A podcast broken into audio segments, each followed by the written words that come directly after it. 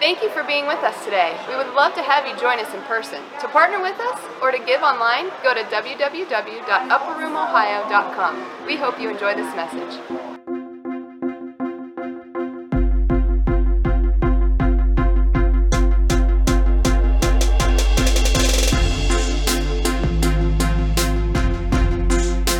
All right, we are privileged, honored, and absolutely grateful that Leif and Jennifer Hetland are here with us. And uh, I briefly shared a story last night. I'm going to make it even a shorter version today. Um, we, we owe a lot to them, and I know they would say, no, we don't. It's all God. Um, but let me just say, when we were in a really rough spot as a ministry, as a church, as a family, me as a person, uh, we, we were building the church. My mom had just passed away. We just had our third daughter. Uh, it was like the perfect storm in my life. And I had the fire of the Holy Ghost. I had, I had, I knew God. I knew the power, but I didn't know love of a father.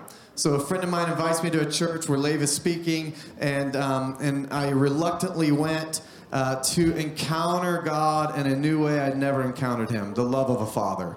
And I received an experience uh, that we refer to as the baptism of love, just the love of a father, the acceptance of a father, new identity as a son and what sonship is. And this has been a really great journey over the last six or seven years, growing closer to the Lord in intimacy and Him as a really good daddy. And, uh, and then we've had the privilege in so of building covenant relationship and family with Leif and Jennifer. So they're not only a mama and a papa to, to Nicole and I, but also to this house. So without further ado, we are just so honored and privileged for both of you. Thank you. We love you. Thanks for being here. I'm going to shut up now.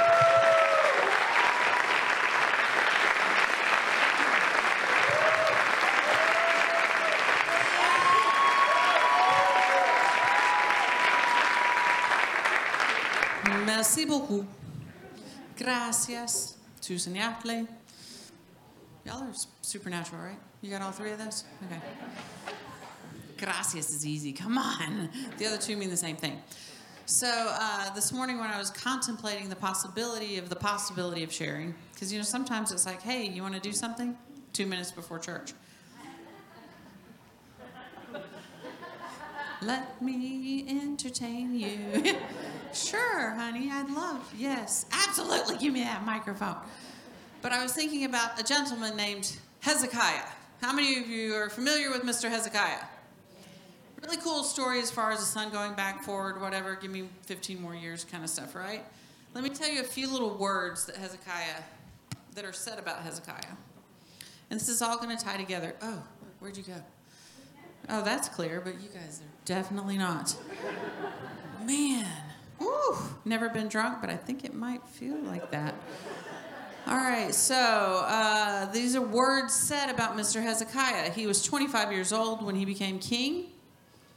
He reigned 29 years, who is mommy, daddy, et cetera, et cetera. And he did what was right in the sight of the Lord. This is in 2 Kings 18, if you want to follow along a little bit according to all that his father David had done. Who was David?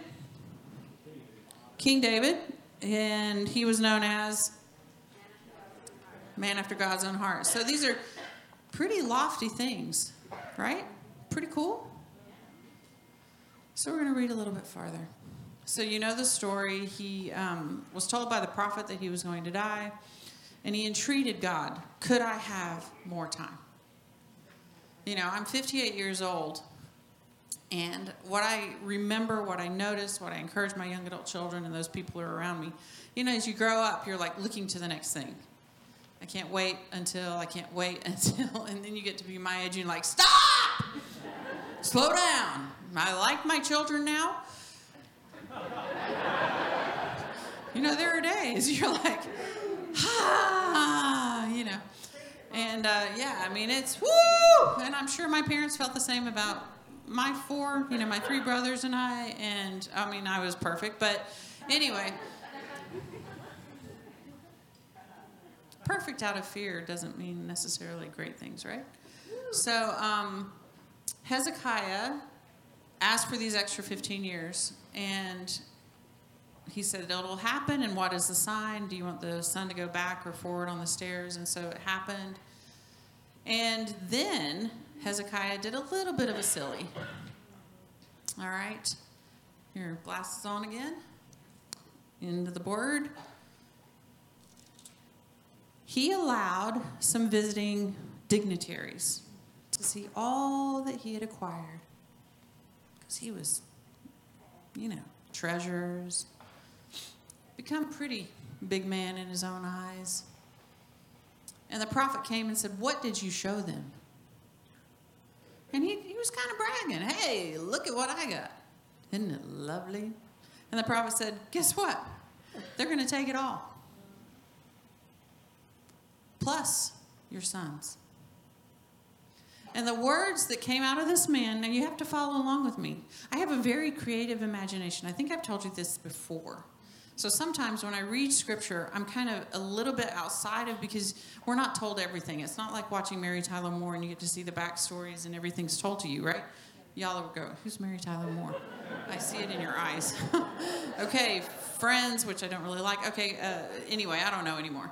But um, I wonder, you know, that little thing that's going around outside of time. But Hezekiah says words that really caused me to sorrow. And it's in chapter 20, and we're going to jump down to verse 19. So Hezekiah said to Isaiah, The word of the Lord which you have spoken is good. For he said, Will there not be peace and truth at least in my days?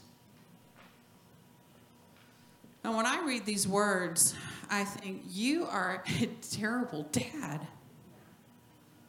You were just told everything that you have acquired that we would like to think is for the next generation is going to be taken away, that your sons are going to be made eunuchs. And you say, no worries. At least there's peace in my time. This is a man who is known as being like David, a man after God's own heart. We have a responsibility as parents. We would like to think that we're good parents, that we're thinking about the generations to come, but are you? Do you know every choice we make has an effect on those around us? The generations to come and the generations after that. You know, I don't know if Leif will allude to it in this service, but last service he talked about my affinity for graveyards. It sounds really weird when he mentions it.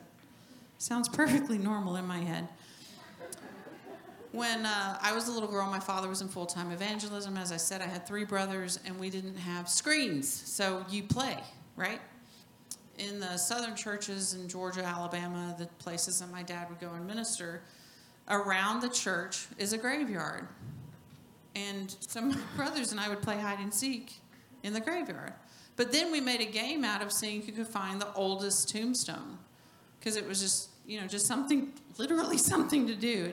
My mother didn't say go play in the graveyard. She didn't have to. So I, I actually, my mom and I have a habit. My brother played college and football. We're going to a new town. We find a church and go walk the cemetery. And it's not morbid. It is not worshiping death or devil. It's a curiosity. Because again, my imagination goes to the places of what were their lives like? What did they do for a living? Did she have a wood burning stove? How do you regulate temperature in a wood burning stove? 350 degrees Fahrenheit. Is that three logs? Four logs? Like just what but what humans could do the beauty of some of the churches. We were in England. There's a church that's been standing for a thousand years. No warranty. And it's still there. The ingenuity of humankind. So there's a really cool thing about the graveyard to me, but also the generations that come. But Hezekiah had a moment, I feel, of selfishness, of arrogance. And he said, It's, it's, it doesn't matter as long as there's peace in my time. The next king was Manasseh. Manasseh came into power at the age of 12. So stop and think. Hezekiah asked for how many more years? 15. Manasseh was born in this 15, right? Three years of that time, here comes baby boy Manasseh. Manasseh walked with this man, Hezekiah, who was known after a man of God, uh, known after God's heart. But something was broken. And Manasseh became one of the most evil kings there ever was, allowing his sons to pass through the fire. He rebuilt the gods, little G O D S's. And our encouragement, you see the three chairs up here. Those of you who've heard Leif's sermon, it's not just about us anymore. We're finished with give me what's mine, let me keep it, let me hoard it, and I might possibly think about the next generation or anybody next to me. We're done with that. It's time for a generation of people who, with every action, with every intent of our heart, I'm thinking not only about Leif Emanuel, Lila Ann, Courtney, Rebecca, Catherine Nicole, and those people that they love, but also the other people that they love. With every action and intent of my heart, that I incline my spirit to the spirit of the holy living God, and I say, Not today, Satan. Not today. You want to see Mama Bear rise up? Come after my babies. And it's not just the ones I gave birth to, it's the ones that I fall in love with all over this world. Those of you who weren't here yesterday, when we stepped out of the airport in Norway, I smelled the air. And I remembered Christmases in Norway when we lived there for almost seven years. And they are a beautiful thing because it's a country with everybody does the same thing.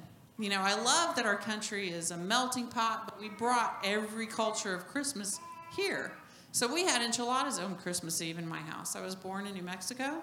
That was perfectly normal and acceptable to me. Why are you looking at me like that? Enchilada, sí, señor, con mucho gusto. In Norway, everybody eats rice porridge at noon. Everybody has pinnekjøtt for supper and stuff, strange stuff. Pinnekjøtt actually means stick meat, if you wanted to know.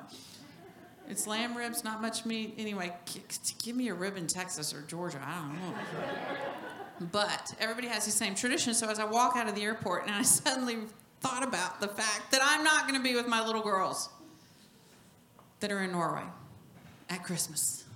I'm like, God, why can't I be omnipresent? Because there is a longing in my heart.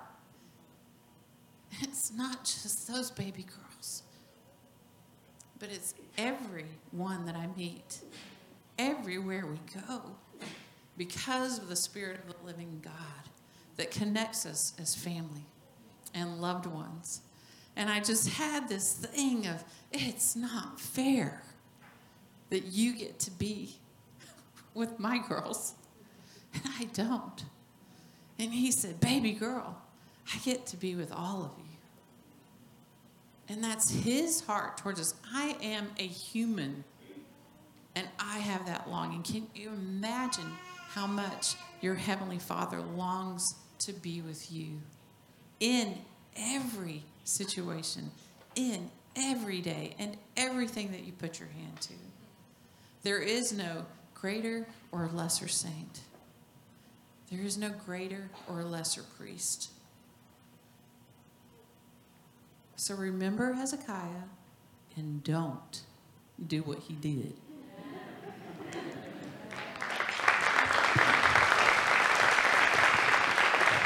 I borrowed these from him, so I have to give them back.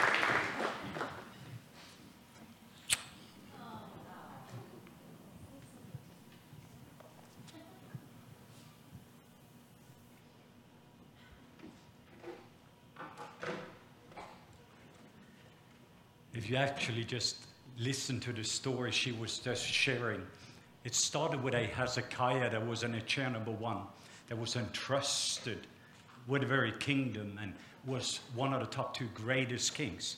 But then eventually he ended up as a compromiser in chair number two. So the son that was born was born with a compromiser. And as a result of that, he ended up as the most evil king. And you see many of these moves of God's Spirit, and it's part of the reason I, I love being here with this family because I'm seeing this generational move of God's Spirit. when I'm watching the kids and watching parents together and seeing grandparents together in one setting and to see what was the ceiling of one generation is supposed to be the floor to the next generation. And they are just uh, building. And if you have three generation, you will change a nation. And part of the things that has been burning in me, and I'm just going to share a couple of thoughts in regard to it, but it has been, I, I do want to finish well. I, I do want to finish well. I, I want to live full and one day die empty. But I don't want to leave. And that was the story my wife said when we were in Norway and we had just seen my parents just a few weeks ago and we dropped off our daughter, and then we got to drive around the mountains and the fjords, and, and you could see the waterfall. It was gorgeous fall color. And eventually we started to get hungry, and we tried to find some gas station just to get a hot dog or something to snack because we were going to see our daughter in Kristiansand on the southern part of Norway. So we're heading from southwest, and then we saw a little place called Kvinesdal. To make that story short, is uh, Kvinesdal was the very place also where I had I ended up in a car accident August 2nd, 1998. So twice now we saw that's the spot where I almost died. So I think it was part of doing something with me. It was almost like a memory stone when I remember where I broke my back, my ribs, and then all the surgery, and the whole life was changed from that moment. So I also went past some of those areas where you see those mile marker. But we went there actually to just eat, and we had some shrimp sandwich, and then my wife again noticed the graveyard and his old church. So I knew I had to follow to be a good husband. so I'm following her into the graveyard, and it is raining, and there's a little cold in there, and then she's looking for the old grave. And I realized I need to do something too while I'm in the graveyard. So I saw this guy there, and I, and I remember it was like a thought that came to me. Huh? I, I saw a living guy, not a dead guy. I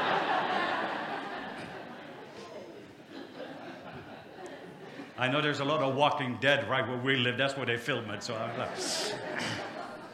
Uh, anyway, so we, uh, so we, I, I, saw this guy where I was working on some of the graves. He was making gravestones, and, and I went up to him because it came to my mind a man named Arild Edvardsen.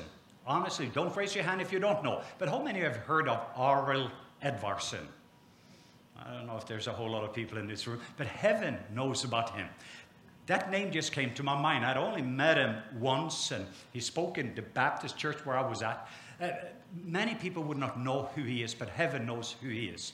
So it was just like it came to my mind. It's like, isn't that the area that he came from? And it's not long ago, but he died just you know, 10, 12 years, no, excuse me, about 20 years ago maybe he died. So uh, I asked, where's his grave? And I went over to his grave and I just got teared up it was raining a little bit, and I'm looking at his grave, and I could see when he was born. I could see when he was when he died, and then it just hit my spirit. It did something with me because when Arild Edvardsen went to heaven, there was seven million people that was in heaven, and they were just waiting for him. And when he came up, you could just see the multitudes from the different nations, from Saudi Arabia, from North Korea, from Pakistan, from all over the world. These multitudes after multitudes was there with gratitude when Arild Edvardsen came up. And because Arild Edvardsen, he lived full and he paid a price and he finished well. And then he also left a legacy. And so I just stood in honor because you honor the roots and you were being trusted with the fruits. So I just wanted to honor some of the roots that I'm coming from. So as I was sitting there in honor, and then I'm looking around at all these other graves, I took a picture of that grave, and then I looked at all those other graves, and then I started again to think, and my tears was there, because perhaps there's that book that was never written. I looked at all those different names. Arild Edvards, and I realized that this person, when he buried, as I'm saying, he continued to live on. And heaven is full, and nations are being impacted because of his life. But then I was thinking, there's that movie, perhaps, that was never created, or there's that business that was never started. And I just could feel this pain. And as I was looking around that graveyard, so many different people, they had good intention, but they didn't have clear direction. And intention doesn't, intention doesn't take you towards your destiny. And then I started to reflect over different people, and I was thinking about Elijah and Elisha. And, and Elijah, we remember the story because Elijah was still burning and he was still on fire. So that even at the moment when they threw him into the grave and they buried him, and often I've said this, I'm very, very sad because you have Elijah and then the double portion Elisha, but it died with Elijah, but it didn't. And I read the same scripture verse again and again. And I realized, no, he didn't die because somebody, when the enemy came in, threw a dead body into his grave. And that person was raised from the dead. Because even when he was dead, his bones were still on fire. And here's another one that lived full and died empty. I was thinking about David. I was thinking about, and I just went through Joseph. And then I was thinking about, like my wife said, Hezekiah, I looked at all those people. There's some people that started well, but they didn't finish well. But it's something in me in this season. So I'm just sharing this now, both uh, being part of this family. I want to just put together a little bit framework. What my intention is before this service is over and about 35, 40 minutes is that every single one of us is going to step into the fullness of our identity to knowing who we are and whose we are. That we're going to be full of love. Say, full of love. Full of, full of power. Full of and full of wisdom. Full of wisdom. Sons and daughters of glory. Say, glory. So that we can go from glory to glory. And that we're going to leave a legacy. Let me just make a statement to you. When love works, life works. When life works, leadership works. When leadership works, legacy works. Let me say that again. So, when you're stepping in and you learn how to love well, that moves into homes, into children, into everything else. So, when you learn how to love well, what you're going to start to see, life starts to go well and it starts to flow. Life will flow. Where life starts to flow, leadership, meaning to take what He has given us and to steward that leadership works. And that also gives legacy. And I do believe that there's a legacy that I believe that each one of us have. And I was just even thinking about even as Aaron took over the torch as a next generation, and then I'm looking at his girl, the third generation, and some of the kids that was here was just dreaming, what kind of a tip city can this be? I just want us to dream for a few moments. So I've been putting eight minutes i'm putting a framework together then we're going to just look at a couple of scripture verses and my goal then as i say this is going to be very different than the first service but something just hit me in my spirit that is part of a bigger framework so it is not going to be like last night but it's going to be different but my intention and my goal for every single one of you is to stepping into this very place to live full and one day die empty I want to be is when we're coming to your gravestone, what are you going to be known for? And maybe you were just one of those people that nobody know that led the future Billy Graham to Jesus. Because you just invested. So we do not know small is the new big. And low is the new high. So don't underestimate the small things that you're doing on a regular basis. Because there was someone that went right there when he didn't feel like it. There was a school teacher that just actually saw this little boy that was working in a shoe shop that had father hunger and father deficiency. And eventually that man became D.L. Moody. And if you trace the D.L. Moody from that Sunday school teacher that many people wouldn't know the name, and you trace it, it's traced to Billy Graham. And you can just see what that Sunday school teacher, when he didn't feel like it, went and visited this young man that didn't show up. And that person led hundreds of thousands of people to the Lord. And then Billy Graham, probably the greatest evangelist that has ever lived. So I'm just putting this as the framework. So I have the three chairs. How many of you have seen me do the three chairs? Uh, that's why I am doing it, because it's about half of you. I'm going to need your help. This is about uh, 8 minutes and 12 seconds. or the first part. Then you have part two. this is chair number one. Which chair is this? Chair. Okay, let's try that again. Let me, let me describe it. Everyone in this room, you're living your life from one of these three perspectives. My goal is before this is over that you are going to be a chair number one believer. Say chair number one believer. Number one believer. If you're married, I want you to have a chair number one marriage. Say chair number one marriage. If you have children that you're going to raise up a generation of chair number one children. If you run a business, it's going to be a chair number one business. And if you go to work on Monday, you're going to be a chair number one worker. So you will understand this in a few moments. Say, chair number one. Oh, very good. This is chair number two. Which chair is this? And this is chair number three. Which chair is this? The chair number one is all about the kingdom of God. Say, kingdom of God. Kingdom of God. The Bible says, seek first his kingdom. Say, his kingdom. His and his righteousness. And all these things shall be added unto you. The people that live the life in chair number one, they have prioritized something, and that is I'm seeking first His kingdom. Not my kingdom, but his kingdom. And then it is his righteousness. And when I'm putting those things in order, all the other things in life will be added unto you. That is a pretty good mathematics. You're seeking first, and all these things will be added. It's just knowing what is coming first. So say it with me, say, Kingdom of God.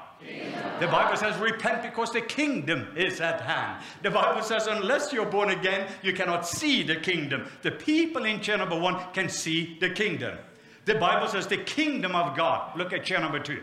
The kingdom of God is not about eating or drinking, but righteousness. Say righteousness, righteousness. Peace, and joy, in the Holy Spirit. The kingdom is in the Holy Spirit. And when you are in the Spirit, there's righteousness, peace, and joy that just flows from there. Chair number two is a little bit different. This chair is about the kingdom of self. Say, kingdom of self. The people that are living their life in chair number two, it's about me. There is none like me. No, no, no, no. The song is, There is none like you. No one else can touch my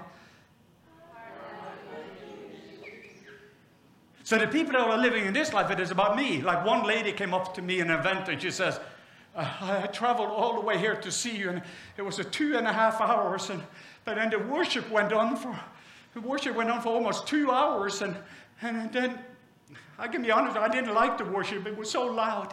I said, That's okay. The worship was not for you, it was for him.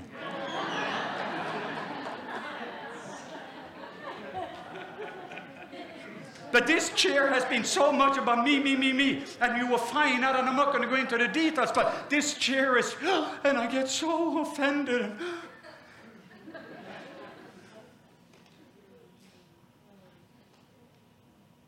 And then this is the kingdom of the world. Say, kingdom of the world. So again, when we're looking at the chair number one is the spirit filled life. Say, spirit filled life. The Bible says, walk in the Spirit. When you walk in the Spirit, you will not fulfill the desires of your flesh. The fruit of the Spirit. So if I squeeze somebody, and I know if I squeeze you, what's in you comes out. And I know if with cheer you are in by just putting a little squeeze on.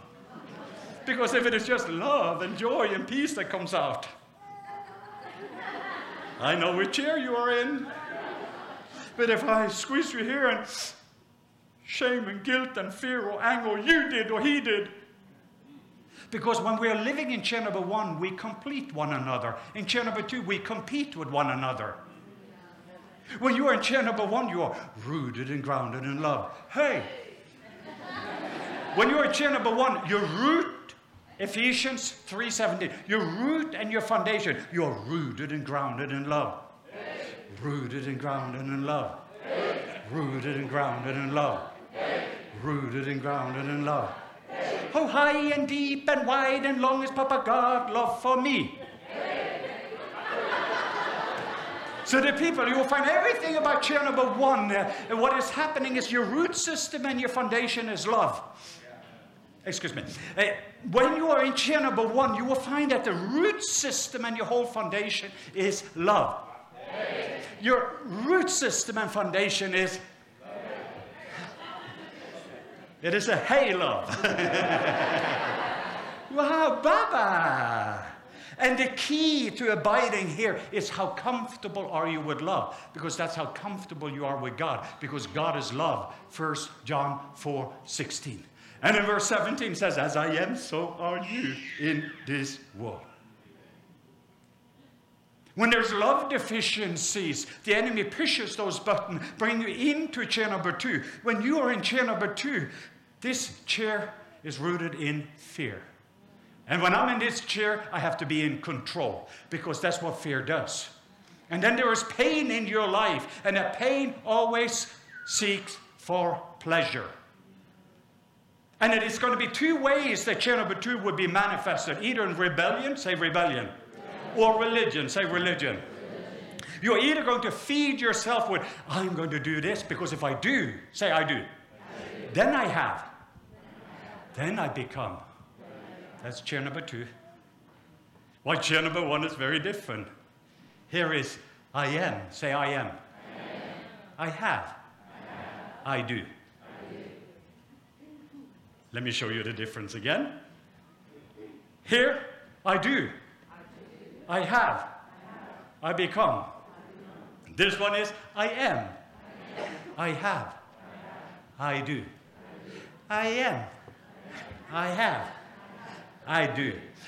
It is not what you do that makes you who you are. It is who you are that makes you do what you do. In chair number two, you are living for love. In chair number one, you are living from love. And all the enemy is trying to do is just, in this season, is get us into chair number two because it's going to affect how this world is and the temperature of this world. And so part of what we are seeing here and what God is raising up in this house at Upper Room is raising up chair number one believers. Authentic, real. They are raw, real, relevant. They'll start to operate in love. Say love. love. Power.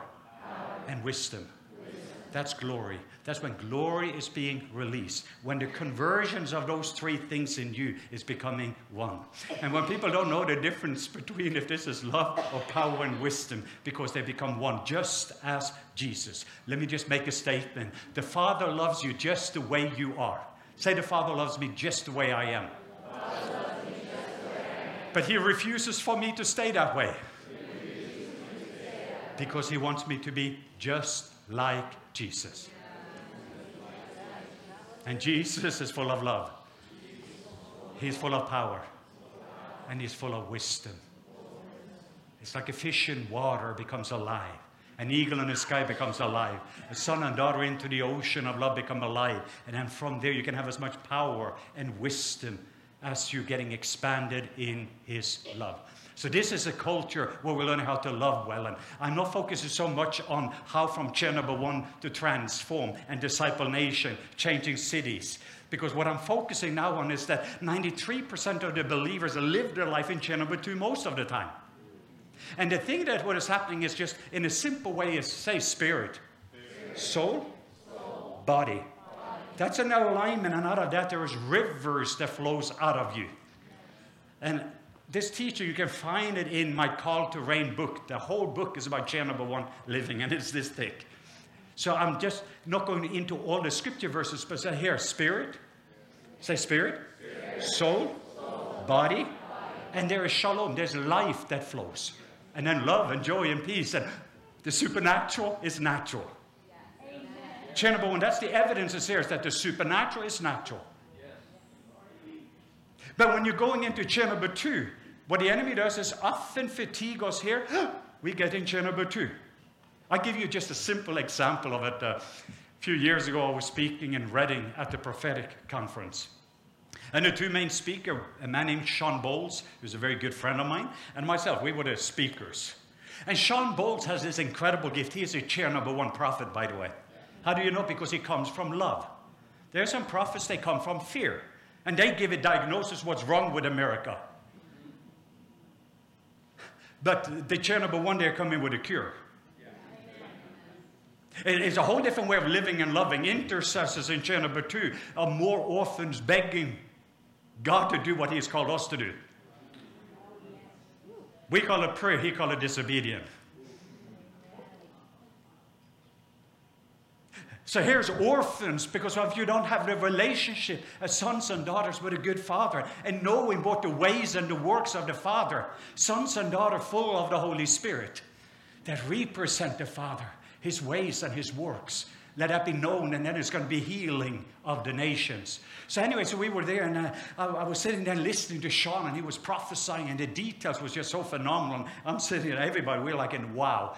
Not to just but just that, that the Father loves these individuals so much to give them so much details about their life that brought such a transformation. Somebody that it's not just that God had given them a gift. It's like if I give you a guitar, uh, that is maybe God's gift to you, that He has given you something. But what you do with that gift, that's your gift to that, that what you do with that instrument, that is your gift to God.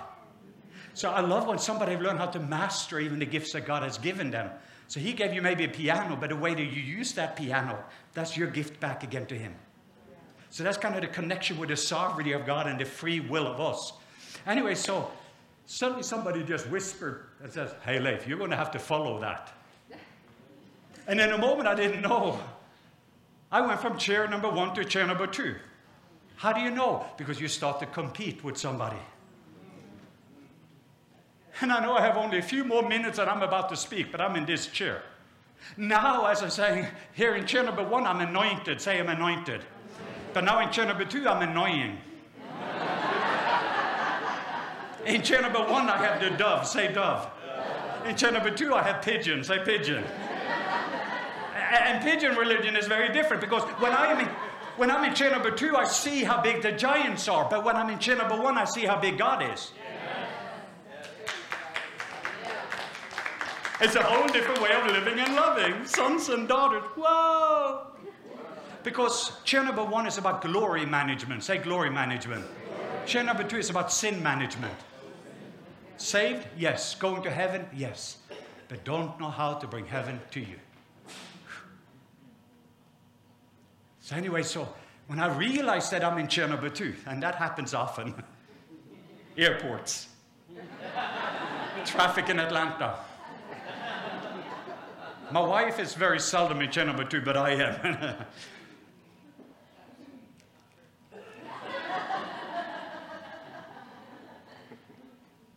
so here I am stuck in this chair, and then what you do is say, repent. Re and pent. You go back in the penthouse where you belong. You repent. Why would you want to be in chair number one in the basement when you can be in the penthouse with Papa God? So while I'm sitting there, I went right back to this and I was like, wow, that's my brother Shawn. Ooh. And by the time five, six minutes afterwards, when I was introduced and came up, I did actually the three chair message, but before I did, I say, hey, when I was watch, watching Shawn, and I'm so honored and so, wow, that's my brother Sean. Woo. And I looked at the family portfolio because when his stock went up, my stock went up because this is a family business. Yeah.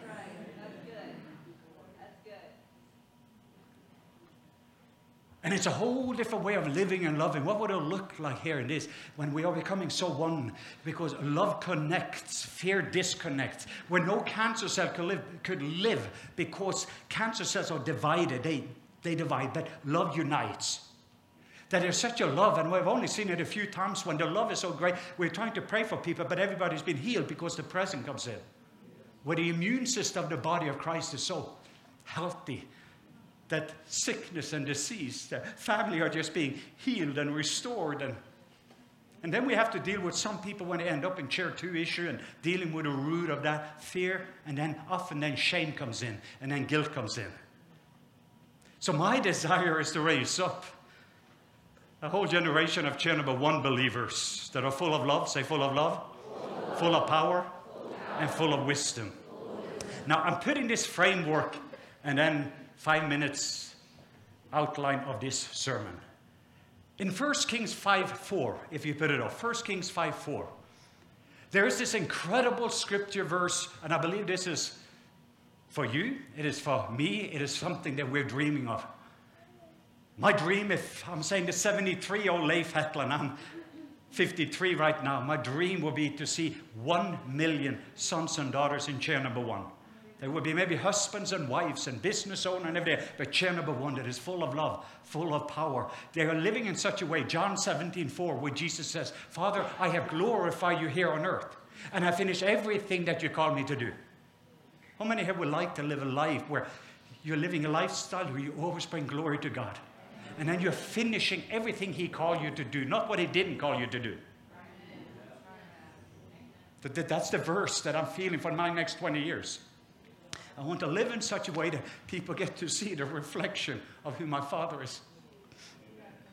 I want everyone to know how good He is and how loved they are. I want everyone to experience a God just like Jesus. And what does love look like? What is power? What is wisdom? But in the scripture verse, if you're looking at 1 Kings 5 4, and this is kind of the story. My wife mentioned just David, but I, I love this because now you're looking at the next generation. This is what makes me jealous. Imagine here where it says, but say it with me, but now the Lord my God, say that with me, has given me rest on every side. There is neither Say that one more time.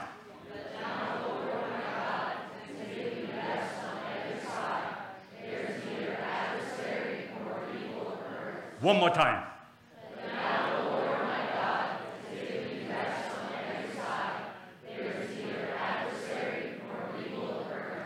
Let me just give you the outline for what has happened here. Solomon, right before he starts to honor his father, David was always at war so that Solomon could inherit peace. One generation paid, the next one gets to play. But I, I, want this to make you jealous here as Upper Room family, and I'm giving a challenge to this family. What would it look like to for us to be able to give a legacy for the next generation. That if you're coming into Dayton, if you're coming into Tipp City, if you're coming into Troy, if you're coming into this area, in a moment when you're coming in, no pain can live there. There's no cancer. The opiates has to be gone. Marriage is just being restored because there is such a shalom. There's rest on how many sides? all sides, so all, all over the city of Jerusalem. You cross right over here. There is cancer maybe on this side, but as soon as you cross in here, there's rest on. And there's no adversary, meaning all the demons of hell, all the fallen angels, they know in this whole region and area, not one of them have access in. And that's a lesser covenant that every single one in this room have. There's no adversary and not one evil occurrence. So, all when you're reading the news, the news is all about how heaven looks like on earth. I, I don't know if that provokes you, but it's done something in me that we're just finishing 17 chapters in a nice little book that leads up to it. But it started with a sunset of Saul. Say sunset. Then there was the sunrise of David. Say sunrise. Then David, he learned how to play a harp. Say harp. And he learned how to use a sling. Say sling. He learned how to be a worshiper, say worshiper. And he learned how to be a warrior, say warrior. He learned how to be a lamb, say lamb. And he learned how to operate like a lion, say lion. A culture where the identity is the lamb, but the authority is the lion. And when you roar, people will gather, not scatter, because it comes from the lamb's heart. So, what we do here with worship and raising up a generation of lovers in our heart of the Lamb. And that's one of the reasons that David, he learned how to be faithful in the natural. Say natural. That was the Bethlehem season. Say Bethlehem. And that season in all of our life, we take people through a process where we learn how to be faithful in the natural. We learn how to be worshippers. We learn how to be warriors. Then David went to the cave of Adullam. Say Adullam. We learn how to be faithful in the middle of our needs. Then Hebron. Say Hebron. Hebron, we learn how to be faithful in relationship. We learn how to be faithful with covenant. And then say Zion. That's where you learn how to be faithful in ruling and reigning. And this is my heart for every one of us, like Oral Edvardson, that had mastered that harp. And it didn't matter who in the Middle East, something was going on. You could take somebody with a harp that could change the environment. So when there was fear in the community, you just bring one with a harp in there, and that perfect love will cast out fear to raise up these culture changers in chair number 1 that can suddenly be giant slayers. Say giant slayers. Uh, giant slayers that can suddenly solve some of those giants that are in chair number 3. And my heart will be that you will make it hard for people to go to hell. Let me say that one more time. That you will live and love in such a way from chair number 1. The biggest reason people are in chair number 3 is because of chair number 2. And the reason this world has a view of God that does not look like Jesus is because this chair. And my heart will be even just this morning for us as we're thinking, what would it look like? Let's dream. I'd rather fail. I'd rather, when I'm 73, I've seen a million names being added to the Lamb's Book of Life. Been to 100 nations so far. Broken Norwegian. Opiates addiction for 11 years all these surgery, tumor, and you could just go to all my dysfunction. And I can see some of those things in David's life. But in the middle, I just see the goodness and the faithfulness. And we've been married for 30 years. Just to see what God is doing and now thinking about Catherine and Courtney and Leif Emanuel and Lyle and Rayvon, but also thinking about the rest of them that, hey, imagine that we paying a price so that you don't have to have suicide bombers going into movie theaters. Uh, This is part of the reason we are going into the Middle East. I'm living the rest of my life for the generation I cannot see. And so, my invitation today is just very, very simply, just as David, that you will go through the processes, learning to use your harp. Say harp. And I just saw that this is going to be a worshiping community. Every problems that you see out there, you can find a solution in the face of God. Let me say that. Every problem that you have out there, including the opiates and everything else, the answer is found in the face of God. And there's something you're going to reflect in His face. It always looks like love, but then it will be demonstrated in power and wisdom. As we're starting to solve some of the problems that the society have from that resting place. So there's all these giant slayers, and I'm, I, did, I know this is a 12-hour seminar, and you guys you are so amazing and you listen so fast, and I had the opportunity, but can you see it? So when I'm in this chair, I'm not hearing his voice clearly. Because it doesn't mean that Papa doesn't speak, but it has to filter its way through my emotion, will, mind, personality to touch my spirit. But when I get right back here in alignment, life flows. Love flows. because you rest, receive, become, release. You rest, receive, become, release. I want us to stand up to our feet. I know we, but I just felt we are supposed to go after a couple of giants here because, whoa. Anybody here that have a giant in your life? And let me describe what that means. Yeah, a, a giant. I have a giant right now, and I just want you guys, even us, just to pray for me before we are heading to Columbus, Ohio. So let me be honest with the family. I, I have a sciatica here that last, but I had surgery and a while back, and then now it is kind of a bone to bone, and this nerve is just in my lower back and this leg. So even this morning, I was trying to for a long time just, and it is constantly there. I go to bed and the giant is there. I wake up in the morning, the giant there, and that you know it is a giant. So I've had that, and then I have this shoulder because I was bitten by scorpion ever since that. So now I can't this is locked up something here in the shoulder. So you have some of those giants. But when you have a giant slave, so what I want you to do is to name your giant because for every giant there is a name. And when you find the name of your giant, God has a name for it. So when David called and he looked at Goliath, a Goliath was in the front of him and was trying to step between him and his destiny. And there's giants in a home, or giants in our marriages, or giants in our finances. There could be giants on the inside in chair number two that you're facing a giant, just see that giant in the front of you, and then you're going to find a name of God. And Aaron mentioned the name. So when David said Jehovah Sabaoth was the name that he used. And what he used is, the Lord is my warrior. He didn't say God is my healer here or God is my provider, Jehovah Jireh. He used, God is my warrior. At that moment, the war was over in the spirit realm.